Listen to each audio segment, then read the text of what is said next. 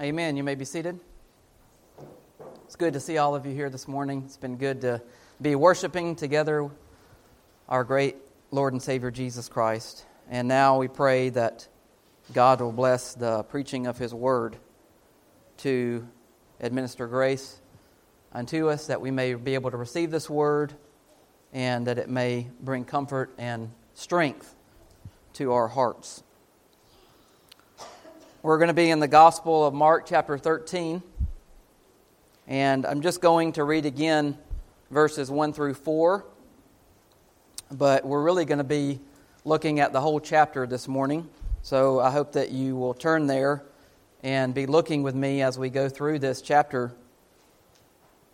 We're still going to kind of do uh, an overall view this morning of this prophecy of Jesus Christ. So I just want to read verses 1 through 4, starting in Mark chapter 13, verse 1. Then, as he went out of the temple, one of his disciples said unto him, Teacher, see what manner of stones and what buildings are here. And Jesus answered and said unto him, Do you see these great buildings? Not one stone shall be left upon another that shall not be thrown down. Now, as he sat on the Mount of Olives opposite the temple, Peter, James, John, and Andrew asked him privately, Tell us, when will these things be? And what will be the sign when all these things will be fulfilled? Let's pray. Dear Heavenly Father, as we look at this word this morning, I just pray, Father, that you will fill us with your Spirit. Father, that you will speak words of life and of truth through your word. Your word is truth, and we pray that you would sanctify us through your word. Father, fill us um, with that spirit of understanding, with that spirit of power. Father, that our inner man might be strengthened by this word, and that we might be able to better serve you in our lives. We ask this, Father, in Jesus' name. Amen. So I want to title this The Perfection of Jesus' Prophecy the perfection of Jesus' prophecy. Last time, we looked at why the temple was destroyed. And we're, we're talking about the temple being destroyed. We're talking about what was called Herod's temple. And it was destroyed in the year 70 AD. And we read of, and we're going to be studying and looking at the prophecy concerning the destruction of this temple that Jesus makes here in the Gospel of Mark, chapter 13. But before looking at the when and what the sign would be, which is what the disciples asked, and then what Jesus would go on to answer, we looked at last time about the why, because the why the temple was destroyed is of greater importance than the when and what the sign would be. And it's not what they were thinking about then when Jesus made this prediction of what was going to happen, but they would see its greater importance after Jesus Christ died on the cross, rose again, and ascended. They would then go on to see the greater importance of why the temple would be destroyed in 70 AD, and now what Jesus had set up here on this earth, and how what he set up in the kingdom of God and what the church of the Lord Jesus Christ would, was to become was to replace what the temple signified. So they would come to see that, and so we thought that that was important uh, to look at last time, and I hope that that was a blessing to you. And it will continue to be in our thoughts as we go forward and look at the rest of this chapter. But before we dive into and look at the particulars, and we, we try to look at how Jesus answered the disciples' question of when this would happen and what would be the sign of these things to come, I think it's just important for us to behold the perfection of Jesus Christ in this prophecy, to, to see how he perfectly predicted everything that was going to happen, and not only perfectly predicted everything that was going to happen, but he also was so wise in the way that he told it to his disciples and how it would be a great comfort and a blessing to them in this prophecy. You know, when you read a lot of the prophecies in the Old Testament, you'll have the prophets come and they'll say, Hear the word of the Lord, right? And the word of the Lord is Judgment is coming upon you, right? because of your sin, because of your rebellion, because of your disobedience, then God, because He is a holy God, because He's a just God, He said if you disobeyed Him, if you turned from Him, that He would send judgment upon you. And a lot of times their message would come and it would be, This is the judgment that's coming. But oftentimes, even in that message of judgment um, from the prophets, there was a message of hope, right? Even in the midst of judgment, there was a message of hope that said, The Lord, even though He's sending this judgment, He will relinquish the, the judgment after a time, and you will return to your homeland. You will rebuild the, the, the walls that were broken down. And so there was always this message of hope. And we see Jesus even doing that more perfectly in his in his uh, prophecy concerning the temple destruction. He gives them message of comfort and a message of hope um, and something that they could cling to, even understanding that this would happen. And so we must understand Jesus' prophecy in this chapter in the context of which, uh, in the context of the question that the disciples asked him right? If you take out the question, or first the prediction that Jesus made, and then the question that the disciples asked him following that prediction, if you just take the verses that follow and you just take Jesus' prophecy without considering that, then you can go astray in understanding what this prophecy was answering and this prophecy was about. So, understanding the perfection of this prophecy, we must understand that the context of this prophecy was after Jesus made the prediction that this temple, which they were awing at and they were wondering at and they were, they were asking Jesus to look at, he said it would be completely destroyed and not one stone would be left upon another that would not be thrown down. And then they come to him privately, Peter, Andrew, James, and John, and they ask him, verse 4, tell us, when will these things be? Right? And what does that refer to? When will these things be? what Jesus said, the temple would be destroyed. When will this happen? And not only that, not only when will this happen, but what will be the sign? What will be signs that we can see that are evidences that this is going to happen, that this is about to happen? And then Jesus goes on to answer both of those questions. When will this happen? And what will be the sign of these things? So it's, it's so important for us as we're studying prophecy, any prophecy, but when we're studying this one in Mark 13, that we realize that that is the context in which we must understand this prophecy. Because there's been other interpretations of this prophecy that says Jesus is speaking of a, a, an event in future time. But if we're going to be um, faithful to the text, then we've got to understand this prophecy in relation to its context, which is Jesus' prediction of the temple being destroyed and the disciples' question about when and what would the sign of this be. And so we have here in verses 3 through 37 Jesus' prophecy of the ultimately of the destruction of the temple and all the, the things that would take place leading up to this, and um, then an exhortation by him for the disciples to watch and be prepared for this to happen. But I just want us to consider a little while for this morning just the perfection of this prophecy. We'll get more into detail about the when and the, the signs later on, but today let's just look at the perfection of Jesus' prophecy. And this is not the first time that Jesus has prophesied things to come that have happened right? We've seen this already in the Gospels on multiple occasions that Jesus would uh, make a prophecy and it would come to pass. Jesus knows all things because he is the Son of God, he is the Messiah.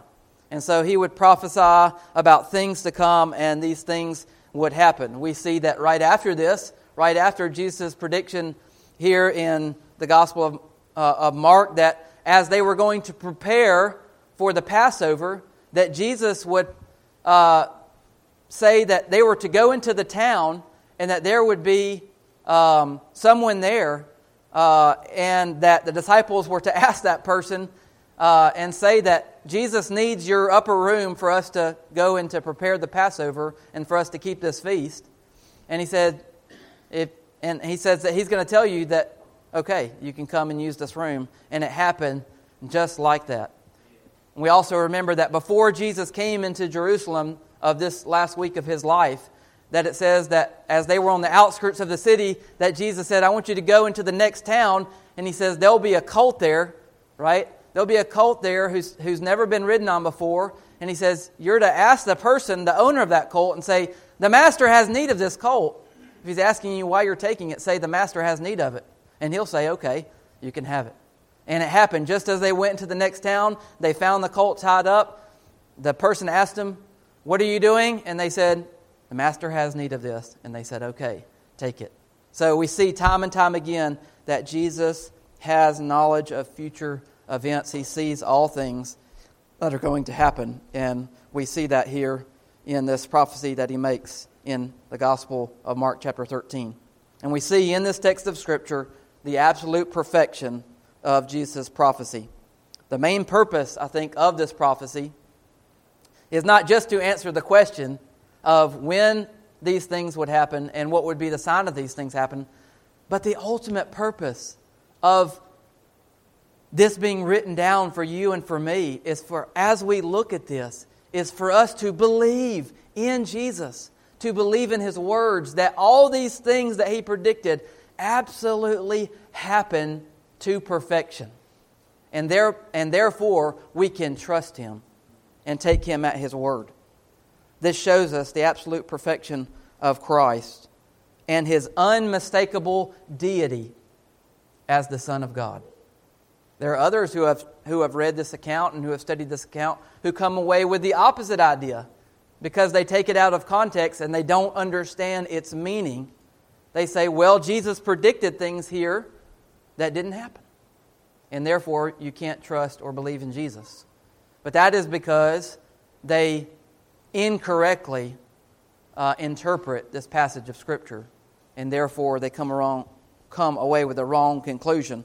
But if we will faithfully exegete this text, if we will, if we will faithfully look at the context of this prophecy and will be faithful to the accounts of history, they'll show us that all these things that Jesus predicted absolutely came to pass and came true and therefore Jesus is the Son of God, unmistakable. We'll have four points as we look at this today. Number one, the personal care for his disciples in this prophecy. The personal care for his disciples in this prophecy. Number two, the precise details of future events.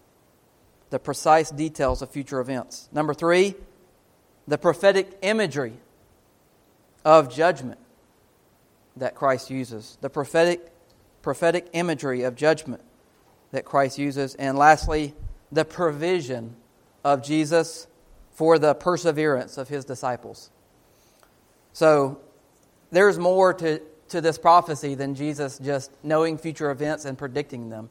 There's a lot of things in here that you might miss if you don't carefully examine them. And I hope that this would, will encourage you this morning in looking at these things. Number one, as we look at this prophecy this morning and we consider the perfection of Jesus Christ in this prophecy, notice number one, the personal care that Jesus shows for his disciples in this prophecy. He's not just saying doom and gloom is coming upon you. He's not just saying, "Oh yeah, you see the you see the temple; it's going to be destroyed, and everything's going to everything's going to be chaos, and and and you need to lose all hope." No, he takes personal care for his disciples and he warns them. He says, I'm, I'm going to take care of you, I'm going to provide for you, and I'm going to give you hope. And I want us to look at this the personal care for his disciples. Jesus starts off this prophecy in verse 5 saying, What? Take heed. And it ends in verse 37 by saying, Watch. He starts off his prophecy to his disciples saying, Take heed, right? Be aware. I'm, I'm, I'm telling you these things for your good. Listen to me. These are the things that are going to happen. Take heed to them, take them to heart. Because he cares for his disciples. He cares what's going to happen to them, and he wants them to be prepared. So he says, Take heed, listen up, watch out. And then at the end, he says, You need to be on guard. You need to be always watching and always ready. Verse 5 Take heed that no one deceives you. He doesn't want his disciples, he doesn't want to be those that he cares for to be deceived by these false prophets and these false Christ. Verse 7. Verse 7, he says, But when you hear of wars and rumors of wars, do not be troubled. So here again, you see his care. Do not be troubled when you hear about these things happening, when you see these signs of the coming judgment. Do not be troubled by them. Now, were they going to be afraid for their lives when this happened? Absolutely. Were they, were they going to have to take personal care against those that hated them and hated Jesus Christ and were going to be persecuting them? Absolutely. But Jesus doesn't want their soul to be troubled so that they fear and they're locked in that fear. He says, Don't be troubled because I care for you. I'm going to provide for you through this, and I have all things uh, in my hands, and I'm in control of all these events that are happening, and they're all happening for a purpose and a reason, and according to the will of the Father. So don't be troubled. Verse 9, he says, But watch out for yourselves. He is a faithful shepherd, isn't he? He cares for his sheep. And just like a shepherd is always watching out for his sheep, and he's keeping the sheep close and he's take, making a guard over the sheep because he knows that there are those things out there which are going to try to harm the sheep, right? There's bears, there's lions, there's wolves, there's other people who might try to take the sheep for their own benefit or tr- try to might trick the, the sheep into following them. A faithful shepherd will guard his sheep, and that's what Jesus Christ does for his disciples. And part of this prophecy is so that they might be on guard and he says, Watch out for yourselves.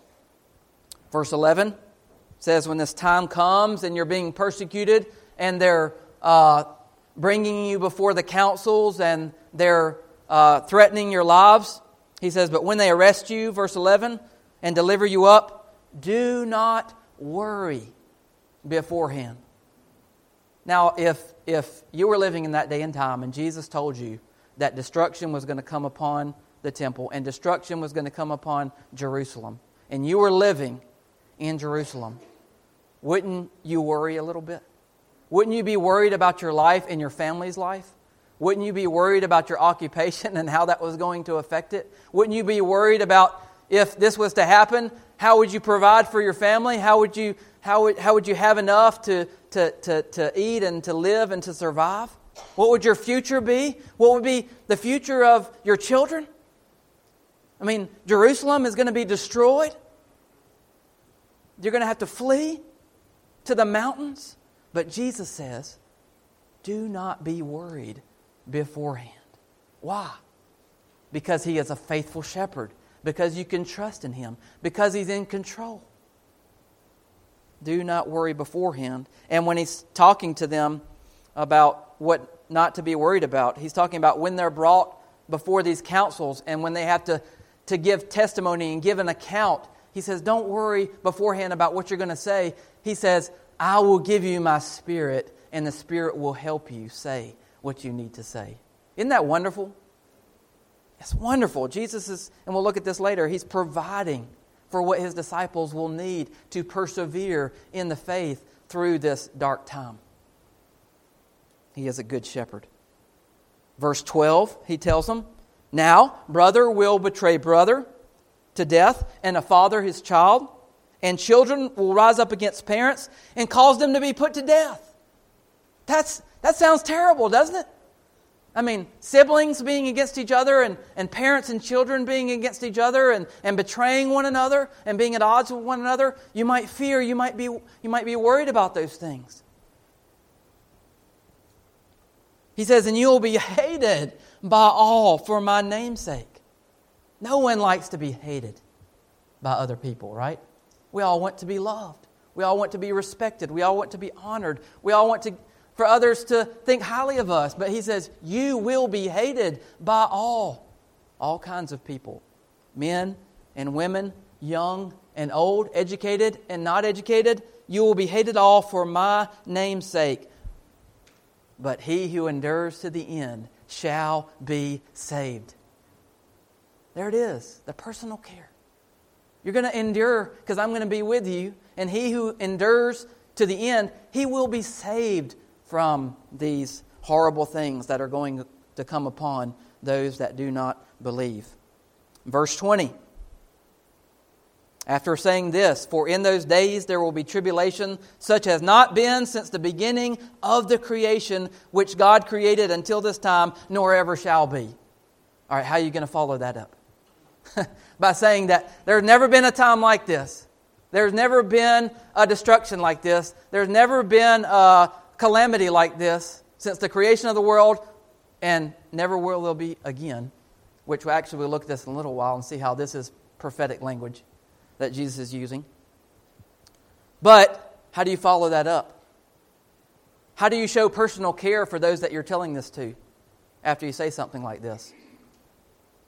Unless the Lord had shortened those days, no flesh should be saved. But for the elect's sake, whom he chose, he shortened the days. Isn't that wonderful? He says, This is going to be awful. This is going to happen. And you're, you're going to experience consequences as a result of this happening. But God is merciful, and He has shortened the days of this for you, for the elect's sake verse 23, after talking about these false Christ and false prophets arising, he says, But take heed. See, I have told you all things beforehand. Why am I telling you this? So you'll know beforehand. Because I care about you and what's going to happen. And so you'll know when you see these things happening, the end is near, the time is at hand. Take heed. I have told you all these things beforehand. Verse 33 Take heed, watch, and pray. Verse 35 Watch therefore. In verse 37, he just ends it by saying, Watch. Right? So Jesus is showing his personal care for his disciples and those that were following him by telling them these things that would happen when they would happen, and also what would be the sign of these things happening. Because He loved them and He wants them to know, I'm going to take care of you through this time. So do not worry, do not be troubled, do not lose heart, do not let fear take hold of you, but instead trust in me. Isn't that wonderful of Jesus to do that in His prophecy? So we see in this the perfection of Christ in His love for his disciples. It says of Jesus Christ that he loved his disciples. He, and it says, and loving them, he loved them until the end. And Jesus never stops loving his people. He never stops loving his disciples. And so you and I can take comfort from this and seeing this this morning that just in the way that Jesus showed personal care for his disciples in this prophecy, he also takes personal care for each one of you, his children, his elect, his chosen, his special bride. He takes care of each and every one of you. And this is what he says to you I will never leave you, and I will never forsake you. Even though others may leave you, even though others may forsake you, even if you're hated by your family, even if you're hated by parents or by siblings or by close friends or people at your work, even if you're hated and despised because of him, because of your testimony of the Lord Jesus Christ, he says, Do not be troubled. Do not fear. Watch. Just like he told the disciples, you also need to take heart because he is in control and his will is being done. Just like he comforted the disciples, he comforts your heart today and says, Do not worry about the things going on in the world. Do not be troubled about the things going on in the world. Jesus Christ is coming back, and He is on the throne, and His will is being done. Therefore, take heart, because He takes personal care for you. Not only does Jesus show personal care for his disciples in this prophecy, but one of the other ways that we see the perfection of Jesus Christ is number two, in the precise details of future events. Jesus accurately and perfectly details future events that were going to happen in the next 40 years. And this shows us his deity. He lays out a perfect roadmap for his disciples that they'll be able to follow. They won't be surprised by anything that happens because Jesus going, is going to tell them everything that they need to know that's going to happen. He's going to answer their when question. He's going to answer what will the signs be of this. But he does this with, with amazing precision. And, and don't miss over this. We don't understand all the things written here. And it takes some studying to be able to understand these things and bring them to light. And I hope to be able to do that for you in the coming messages. But Jesus was perfect in everything that he predicted to happen here. And it came to pass. But look, look how he answers these two questions with perfect precision about events to come. First, let's consider the when question. When would these things be? Verse 7. But when you hear of wars and rumors of wars, do not be troubled, for such things must happen, but the end is not yet. Verse 8 For nation will rise up against nation, and kingdom against kingdom and there will be earthquakes in various places, and there will be famines and troubles. These are the beginning of sorrows. Listen, Jesus is not just saying, these are some things that may or may not happen. These are things that, that, that um, there's a possibility. No, he is predicting things that will happen, and he's predicting them in the exact order that they will happen. And he's saying, listen, these are the things that are going to happen. Nation rise up against nation, uh, you're going to hear about wars and rumors of wars, and you're going to have, there's going to be earthquakes and there's going to be famines and troubles. But he says these are the beginning of, of sorrows. So he says this is going to happen earlier on before 70 AD. Verse 11 But when they arrest you, and deliver you up. Do not be worried beforehand or premeditate what you will speak. But whatever is given you in that hour, speak that. For it is not you who speak, but the Holy Spirit. But when they arrest you. And what do we read in the book of Acts? What do we go on to read in the book of Acts? As they go, as, as they spread out and they start to preach the gospel of the Lord Jesus Christ, what do we see happening? They're arrested. They're arrested. They're put in prison. Paul and Silas, Barnabas, put in prison. Peter, put in prison for preaching the gospel, right? We see these things happening in the book of Acts, just as Jesus predicted that they would happen. So they would know hey, why am I being put into prison? Because all these things must come to pass. Jesus said that this was happen.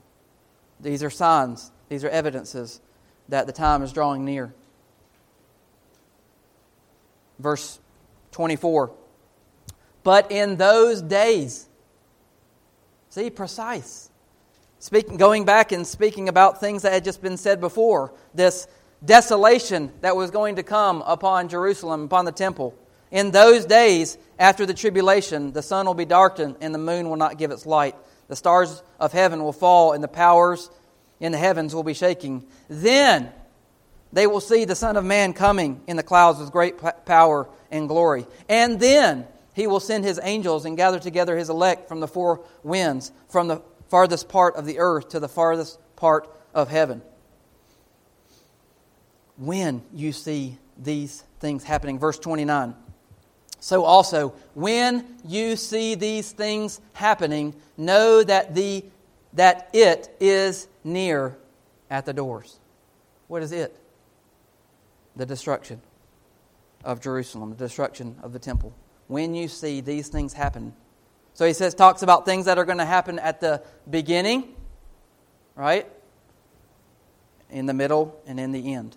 Perfect precision. Well, verse 30 is one of the most important verses in this whole passage of Scripture. And if you miss this verse, you will probably misinterpret much of this prophecy. And it answers the when question perfectly. Jesus said, Assuredly. When Jesus says assuredly, he says, There is no doubt about this. There is no doubt about this. You can take this to the bank. You can count on me when I say this. Assuredly, I say to you, this generation will by no means pass away till all these things take place. You see that? He clarifies the when of when these things that he's talking about are going to happen. Assuredly, I say to you, this generation will by no means pass away till all these things take place. Heaven and earth will pass away, but my words will by no means pass away. There we see the perfection of what Christ has said. He says, My words will by no means pass away. And then he says in verse 32, But of that day and hour, of that day and hour, no one knows, not even the angels in heaven, nor the Son, but only the Father. So he, he answers with perfect precision the when of these future events. But not only the when of these future events, but what the signs will be. He gives them all the signs that are going to happen before the destruction comes. Verse 6, false messiahs. Verse 21 through 22, false Christs and false prophets. Verse 7, wars and rumors of wars. Verse 8, nation rising against nation. Earthquakes and famines. Verse 9, 12, and 13, persecution of the disciples, betrayal, and hatred of their enemies. Verse 10, spreading of the gospel. Right? Jesus said in verse 10, and the gospel must first be preached to all the nations. The gospel was going to be carried out from Jerusalem, from Judea to Samaria, and to the uttermost parts of the earth. And God was going to take the persecution of his disciples and the persecution of his church to spread his word. And that's what we read about in Acts. It says that the word of the Lord grew and multiplied. The fiercer the persecution came, the more the word of God spread It says that they went everywhere as they were scattered abroad, preaching the word. And the church grew, and the gospel was being preached into all the world. Verse 14 the desolation would come, the abomination of desolation. Verse 24 through 27 a judgment would come from the Son of Man, and also a gathering of his elect. So we see in this prophecy the perfect knowledge that Jesus Christ had concerning future events. And we see with precise detail, he accurately predicts these things that will come to pass. And so we can rejoice in the perfection of Jesus Christ in his omniscience. Not only was he all powerful, he was also all knowing. And you can take comfort from this today because Jesus Christ not only knew all of the things that were happening when he was alive and here on earth. And not only did he know all things that were about to come to pass, and did he predict them with perfect precision, but he knows all of the things that have ever happened in your life. He knows everything that you're going through now, and He knows everything that will happen for the rest of your days, and He knows everything that will happen till the end of time. And He is on the throne and he is in control. And he said this after he resurrected All power has been given to me in heaven and in earth. And you can take comfort in knowing that Jesus Christ has mapped out all the details of your life the deliverances, the salvation, the, the persecutions, the trials and tribulations. All those are a part of his plan. And it says that they are all for our growth and for us all to be conformed to the image of Jesus Christ. So you can take comfort in this truth today that Jesus knows all things. He knows your future and He knows your past and He knows what's going on in your life right now. And it says that He works all things together for good to those that love Him and are the called according to His purpose. So just as in this prophecy, Jesus says, Look, all these things are going to happen, but they're all going to work together for your good. And it's the same way today. Whatever you're going through, whatever your life is right now, Jesus is leading and guiding you, and His perfect will is being done in your life, and you can praise Him for His grace and mercy. Not only do we see in this prophecy His personal care for His disciples and also His precise details of future events, but thirdly, let's look at the beautiful prophetic imagery of judgment that we see in this prophecy. Jesus is the fulfillment, brothers and sisters, of all the prophets of the Old Testament. All the prophets of the Old Testament, they were just men. Right? They were men of, uh, just like we were, uh, uh, of a sinful nature. But Jesus Christ was not of a sinful nature. He was the perfect man. He was the God man. He was the man without sin. And he was the fulfillment of all the Old Testament prophets. And so, in him giving these prophecies, in him using this language, it is a fulfillment of the role that he came to fulfill this role of the prophet. And Jesus Christ is the great prophet. And he is the, the fulfillment of all the prophets of the Old Testament. And we see here him using prophetic imagery, prophetic language to describe the coming judgment from God. Love what he said in verse 8 For nation will rise up against nation, and kingdom against kingdom, and there will be earthquakes in various places, and there will be famines and troubles. These are the beginning of sorrows, says in the translation I'm using, but another translation that says the beginning of birth pangs. So, this beautiful imagery that Jesus is using that is saying that these um, uh, immediate signs, these, these uh, I'm sorry, these preliminary signs that you're going to see that he just talked about false messiahs, false Christ, wars and rumors of war, nation rising up against nation, and, and earthquakes and famines and all these things. He says these are like when a woman is pregnant and she gets the birth pangs that she's having as part of having uh, a child in her womb. The kicks, right? The, the, the, the times that the child is showing that it's alive and it's ready, it's ready to come out, right? The birth pangs. And so he's using prophetic imagery to show that the judgment is coming, the birth is coming, but it's not yet here. These are yet just the birth pangs. Then he says in verse 19, as we've looked at already, he says, For in those days there will be tribulation such as not been seen since the beginning of the creation when God created until this time, nor ever shall be. That's actually prophetic imagery. If you look at some other prophecies, it uses this similar language. Uh, let's just go to a few for examples. Daniel chapter 12.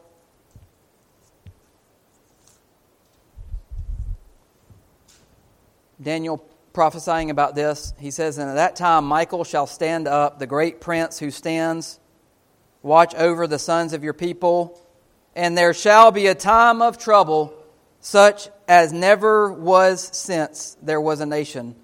Even to that time, and at that time your people shall be delivered. Every one who is found written in the book. So there you have that kind of prophetic imagery that's used in that prophetic language. There shall be a time of trouble such as never was since there was a nation, even to that time. What is he saying? It's going to be really bad. It's going to be awful. The destruction that came upon Jerusalem and the, the, the, the temple being destroyed in 70 AD, it was awful. It was awful. And that's what he's saying that it will be. Joel. In Joel chapter 2, talking about the day of the Lord, Joel says, Blow the trumpet in Zion and sound an alarm in my holy mountain. Let all the inhabitants of the land tremble, for the day of the Lord is coming, for it is at hand. A day of darkness and gloominess, a day of clouds and thick darkness, like the morning clouds spread over the mountains. A people come great and strong, the like of whom have never been, nor will there ever be any such after them, even for many successive generations. You see that? Same kind of language, same kind of imagery. Jesus fulfilling this kind uh, of language from the prophets. And we also see it in verse 24 when he says, But in those days after the tribulation, the sun will be darkened and the moon will not give its light. Cosmic events going on here. It's prophetic language. The stars of heaven will fall, and the powers in the heavens will be shaking. They will see the Son of Man coming in the clouds with great power and glory. Zephaniah chapter 1.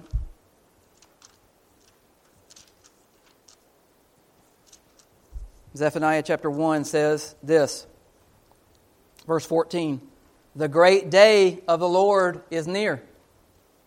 It is near and hastens quickly. The noise of the day of the Lord is bitter. There the mighty men shall cry out. That day is a day of wrath, a day of trouble and distress, a day of devastation and desolation, a day of darkness and gloominess, a day of clouds and thick darkness, a day of trumpet and alarm against the fortified cities and against the high towers. I will bring distress upon them, and they shall walk like blind men. Think about these things and the way that, that it's talking. It's as if the sun doesn't shine, and it's as, it's as if the moon doesn't give its light, and it's as if the stars of heaven fall because there's such a a weight of doom and gloom. There is such a weight of desolation and desecration around them that it's like the whole heavens have shook. And this is what Jesus is saying that it's going to be like. Isaiah chapter 13.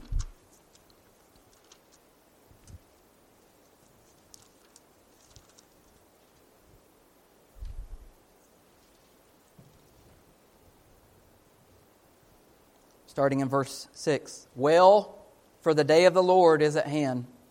It will come as destruction from the Almighty. Therefore, all hands will be limp. Every man's heart will melt. Okay, he's not talking about literal hearts melting, right? This is figurative language. This is prophetic language. This is language of imagery. It's as if your heart is melting because of the grief, the sorrow, the fear. And they will be afraid. Pangs and sorrows will take hold of them. Listen to this. They will be in pain as a woman in childbirth. They will be amazed at one another. Their faces will be like flames. Behold, the day of the Lord comes, cruel with both wrath and fierce anger, to lay the land desolate, and he will destroy its sinners from it. Listen to this. For the stars of heaven and their constellations will not give their light. The sun will be darkened in its going forth, and the moon will not cause its light to shine. You see the imagery that's being used there? When the day of the Lord comes, when this day of destruction, this day of judgment comes, it's as if the sun doesn't shine, the moon doesn't give its light, and all the stars in heaven are falling. I will punish the world for its evil and the wicked for their iniquity. I will halt the arrogance of the proud and will lay low the haughtiness of the terrible. And he says in verse 26 the Son of Man will come in the clouds. This is judgment language. And I think he's specifically talking about the prophecy that Daniel made in Daniel chapter 7, talking about the Son of Man.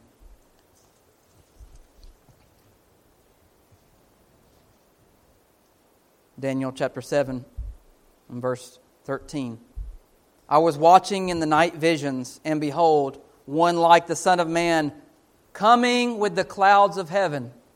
There it is, right? Coming with the clouds of heaven, coming in judgment. He came to the Ancient of Days, and they brought him near before him. Then to him was given dominion and glory and a kingdom that all peoples, nations, and languages should serve him. His dominion is an everlasting dominion which shall not pass away, and his kingdom, and his kingdom, the one which shall not be destroyed. So he's coming in judgment, but he's also coming in his kingdom. And it's an everlasting kingdom, and it's a kingdom that will overtake the world, and it will encompass all people, people of peoples of the world, and is everlasting dominion. So we just see in this, in Jesus using this language, how he perfectly fulfills the role of the prophet in using this beautiful prophetic imagery. Lastly, let's consider number four the provision of Jesus for the perseverance of his disciples. So we've kind of already seen this in the personal care uh, that Jesus had for his disciples in the things that he said, but I think we see some some things even further here that not only show his personal care, but how he actually says that he's going to provide for them during this time. Let's go back and let's look in chapter 13 of Mark. He says, verse 9, But watch out for yourselves, for they will deliver you up to councils, and you will be beaten in the synagogues. You will be brought before rulers and kings for my sake, for a testimony to them. And the gospel must first be preached to all the nations. But when they arrest you and deliver you up, do not worry beforehand or premeditate what you will speak. But whatever is given you in that hour, speak that. Think about that encouragement. Think about that provision that Jesus Christ that says he was going to give to his disciples. Whatever moment whatever time and whatever hour he says that it is given you to speak on behalf of his name, he says he will give you his spirit. Whatever is given you in that hour, speak that, for it is not you who speak, but the Holy Spirit. What a provision that Jesus Christ would give to his disciples to endure during this difficult time. And he would tell them this in the Gospel of John. He says, I must depart, I must go. It is better for me to go, for then I will send you the Holy Spirit, who will be your comforter, who will be your teacher, who will be your, your, your counselor, who will be your guide, and he will lead you into all truth. He will give you what you need to say. He will testify of me. Jesus says, I'm going to provide what you need in order to be able to persevere through the trial through the coming judgment. And then, as we looked already in verse 13, he says, But he who endures to the end shall be saved. So he's going to give you his spirit to be able to endure, and those that endure to the end shall be saved from this coming destruction. And then, I love what he does in verses 14 through 18. He says, when you see this desecration happening, when you see this desolation coming, here's, here's how I'm going to provide for you during this time. He tells them exactly what they need to do. At the end of verse 14, it says, Then let those who are in Judea flee to the mountains. Get out of Jerusalem and flee to the mountains. Take shelter, take care for yourselves. Let him who is on the housetop not go down into the house, nor enter to take anything out of his house. He says, The time is so urgent and the time is so near and so close, you need to leave and you need to flee to the mountains. He's providing for them for their care and for their safety and for their welfare. And let him who is in the field, maybe you're out working in the field, you're gardening, not go back to get his clothes. Just flee and go to the mountains. You're not going to have time. But woe to those who are pregnant and those who are nursing babies in those days. I pray that your flight may not be in winter. Jesus cares for the women, He cares for those who are nursing and who are pregnant. For in those days there will be such tribulation that has not been since the beginning of the creation which God created until this time, nor ever shall be. So, and then he says in verse 20, and unless the Lord had shortened those days, no flesh should be saved. But for the elect's sake, whom he chose, he shortened the days. So not only does he say, I'm going to be with you, I'm going to give you my spirit, you're going to have this for that hour, for that time. Not only did he tell them exactly where they were to go, what they were to do, right? Flee to the mountains. Don't take time to go back and pack up everything you have and try to take it all with you. No, just flee to the mountains. But he says, I will shorten those days for your sake. What a provision that he made for his people. And then he gives them a parable of the fig tree so that they can learn from that. He says, Now, this parable from the fig tree, when its branch has already become tender and puts forth leaves, you know that summer is near. So, also, when you see these things happening, know that it is near at the doors. It says, Learn from this. I'm providing these signs for you so you know that the time is at hand and you can be on guard and you can watch. Assuredly, I say to you, this generation will by no means pass till all these things take place. And so he says, verse 33 Take heed, watch, and pray, for you do not know when the time is. It is like a man going to a far country who left his house and gave authority to his servants to each his work and commanded the doorkeeper to watch. Watch therefore, for you do not know when the master of the house is coming, in the evening, at midnight, at the crowing of the rooster, or in the morning, lest coming suddenly he finds you sleeping. And what I say to you, I say to all, watch. So Jesus is providing for his disciples so that they can persevere. He would provide for them and their salvation through all these things, and they could take comfort in this. Well, what do you learn from this today? Jesus is the same today, yesterday, and forever. You also can take comfort that Jesus has provided everything you need. He has provided for you, for, for your uh, past, present, and future for everything you need in your salvation to endure to the end. He's given you His Word. He's given you His Spirit. He's given you the church to be a part of. He's given you brothers and sisters in Christ. He's given you prayer. He's given you all these things. So, just as He told His disciples to watch and pray, He is also telling us to watch and pray and be ready for His final coming, His final return, His second coming. And we have many scriptures that tell us to be anticipating and to be watching and to be praying for that day when the Lord Jesus Christ returns and he puts to an end all of the sin, all of the death, and we uh, get to live with him forever in glory. So I just rejoice in looking at this prophecy in the perfection of Jesus Christ and how he provided for his disciples, how he cared for them, how he perfectly predicted all these future events that come to pass, how he used this prophetic language, and how he provided everything that the disciples would need to persevere to the end. And so I hope that this has encouraged you to look at the perfection of Christ, not the weakness of the disciples, but at the perfection of Christ, that everything that he said came to pass, and that the disciples persevered through it all that the church began to grow through it all, and that it has been growing and spreading throughout the whole world ever since this time. And we're living in that day and time now when the kingdom of God is, at, is, is, is growing and spreading and just awaiting the return of the king. So help us to be faithful, as the encouragement is in the scriptures. Be faithful to the end. As he who has called you is faithful, so be ye faithful unto the end. Watch and pray that you enter not into temptation. So may God bless you and keep you, is my prayer.